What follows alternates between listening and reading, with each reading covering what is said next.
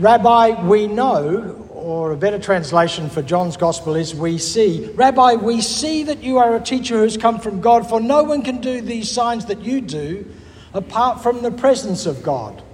And then Jesus says,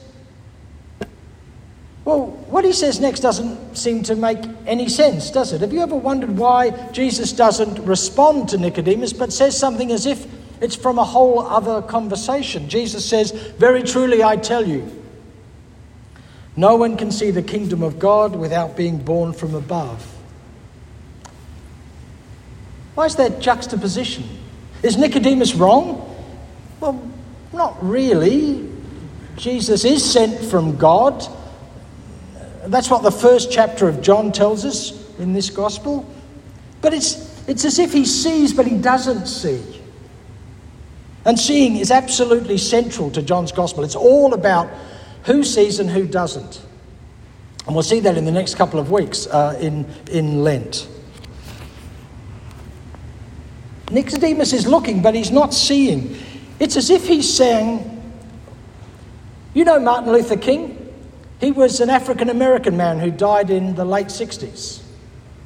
Or have you ever heard of Winston Churchill? He was a, a sort of a reckless hero during the Boer War. Now, neither of those things are untrue, but they don't really tell you the story, do they? That you, you're missing a fair bit if that's all you have to say about Martin Luther King, or if that's all you have to say about Churchill or any other famous people. It's so inadequate, it's almost untrue. And Nicodemus gets it completely wrong. Jesus doesn't actually come from God according to John's Gospel. Jesus is God. He's there from the beginning of everything. In the beginning, John chapter one verse one says, echoing Genesis chapter one verse one, in the beginning was the word or logos or thought or idea or um, experience. It, we don't really know how to translate that Greek word. In the beginning, God was there. Jesus is God. Jesus was there. In some kind of way, Jesus was light and life, the next couple of verses tell us. So to say Jesus is a teacher who's come from God is a bit sort of uh, close enough to being not true at all, because it misses the whole story. The coming of Jesus, according to John's Gospel, is a cosmic event. And it, Jesus begins this little story with a cosmic event. The most cosmic event you have ever experienced or ever will experience, your birth. Birth is, for each of us, the cosmic event. It is when we appear in the universe and gain consciousness and discover something about ourselves. It's the beginning. No one can see the kingdom of God, Jesus says, without being born from above. Now, above, of course, in ancient cosmology, is where God is. God's up there, we're in the middle, and then there's something else down there. That's the kind of standard ancient cosmology. We have a different cosmology, don't we? And then Nicodemus says, you know, if he knew this was going to be in the Bible for two thousand years, he might have rephrased what he said, because he sounds kind of dumb. How can anyone be born after having grown old? Can anyone enter a second time into the mother's womb and be born? Oh, come on. He hears this incredible metaphor about the world, an incredible, an incredible metaphor about what it means to be a human being, and he's got a tin ear. He misses it completely. How does this happen? How is a man who is a teacher of Israel and a leader of the Jews, according to this text, listen to the psalm that we heard from Rosalie and all the other psalms, which he had heard all his life, full of extraordinary metaphors about who God is, what the world is, and then, and then go, well, how do you get born again? Something is desperately wrong in this man's life, maybe in this man's culture. He's stuck in a religious mindset. A religious mindset is a transactional mindset. God does something and I do something and we get a transaction going and then everything will be all right. To get this, you must do that. To appease the gods, you must make sacrifices, or you must act a certain way, or you must have a certain level of piety or morality. Do what God says, and the gods won't kill you, hopefully. Do what God says, and God will love you. He's so stuck in a transactional view of the world that the only thing he think of, can think about is, what do I have to do? How do you do it? How is that possible? There must be some other thing I can do. How can anyone who has already been born be born a second time? Well, Jesus has another go and he says, well, you must be born from above. No one can see the kingdom without being born from above. The whole point of the metaphor is there is nothing you can do. How did you get born? You didn't do anything. Somebody else did it all. You just appeared in the world. It might have been difficult, and I think um, scientists often tell us it's the most dangerous journey we ever take in our lives.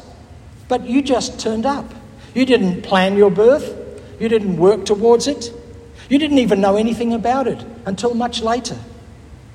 How strange that some parts of the Christian church have taken this idea of being born from above, which we've often used, uh, translated as being born again, but most translators say being born from above is a better translation.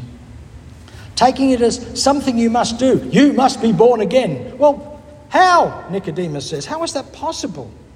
Birth is not something we do. It's something we experience. And that's at the heart of what Jesus wants us to know here. Because he says no one, no one can be, can be entering the kingdom of God without being born of water and spirit. No one can enter. And, and again, this is not a transaction. This is not, well, there's a door, and the door here, we're on this side of it, and if we just go through there, we'll be on the other side of it, and it'll all be sorted out. No, it's not that kind of entering. The, th- the sense is the entering like you enter a state of being. Like you enter a state of grief and sorrow. You don't, there's no door, you're just in it. You enter a state of joy. There's no door, you're just in it, you experience it. It's not a place, it's a, not a transaction, it's an experience, and it's a mystery. It's a mystery because, well, Jesus says the wind. You don't know where it comes from or where it's going. It's like that with the Spirit, Jesus says. You can't grasp the wind. You literally can't grasp the wind. You can only experience it. No one can enter, Jesus is saying. No one can experience the kingdom. And that's, we haven't got time to go into all of this, but it's shorthand that Jesus uses for the way the world truly is, the world the way God always meant it to be, the world of God. No one can enter that world, that experience, without a full experience of what it means to be born. That's what Jesus is saying. Now, you're already born of water, otherwise you wouldn't be here. We understand that. But being born of water and spirit, Jesus in one way is saying it's about bringing our lives back together again. That dichotomy that we've built in, that somehow I have a body and my body does this or that, and as we get older, my body is letting me down, is language we sometimes use. But you don't have a body, do you? We know that we are a body. And when bits of our body give us pain, it's not that bit that's in pain, it's our whole selves that are in pain. We don't inhabit the, our bodies, we are our bodies. It is already one entity, one unity. And Jesus is speaking to that and wanting us to experience it. Because it's spirit that made the world. That's what Genesis one says. That's what Nicodemus knows because he studied this all his life. He's a teacher of Israel, Jesus says. We know that we're born of cosmic dust. We're all made of the stuff of exploding stars. Genesis seems to speak to that in a very beautifully metaphoric way, and we've discovered it in another set of metaphoric ways in what we now, at the moment at least, call the Big Bang. But it's possible, according to John's Gospel and according to Jesus, to exist without really knowing you're alive. John's gospel is constantly wanting us to see, to open up. It's possible to be blind to the truth. I don't know if you've ever had the terrible, heartbreaking experience of dealing with a, with a, usually a young woman, sometimes young men, but a young woman who is suffering from anorexia. That's that sense that when they look in the mirror, they are both ugly and fat. And so they starve themselves sometimes to death. It's a horrible thing to watch. And psychologists and psychiatrists uh, find it very, very difficult to work with. And people who love them, even more difficult. Because when we see that young woman, we see a beautiful person with a fine body that looks like it's doing all the right things, but what they see is something completely different. It's possible to see the same thing and not to see the same thing.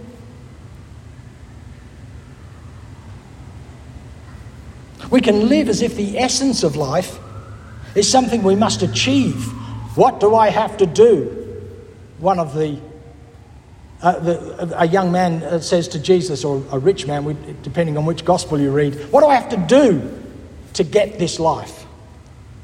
Jesus is saying it's about being born, and you are born. All you need to do is acknowledge that and recognize that. We even sometimes make God into a doer of things. Because in the famous verse that this uh, reading nearly concludes with, John three sixteen, for God so loved the world, we often have that read to us as if God loves the world so much that God does this, that, or the other.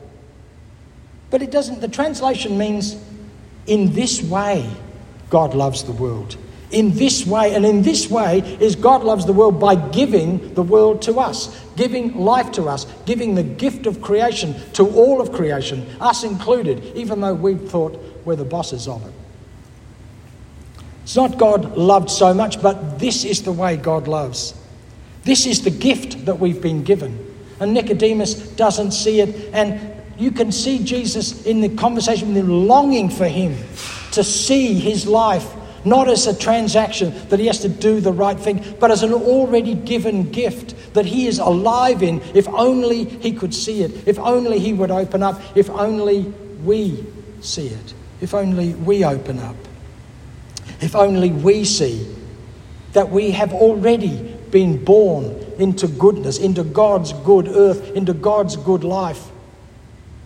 It's not about what you've done or not done, what you can do or can't do, because birth is not a doing, it's a receiving. It's not a believing, it's an experiencing. That's why we will say, in a few minutes, we'll share communion, and we'll say, these are the gifts of God for the people of God. We say it every time we have communion, because they are their gifts. It's all a gift. It's all the gift of God. And who are the people of God? All the people God made. Everyone made in God's image. All of us, all of them out there, all the people who will be at Writers' Week in a couple of hours. We are all. We are all gifted.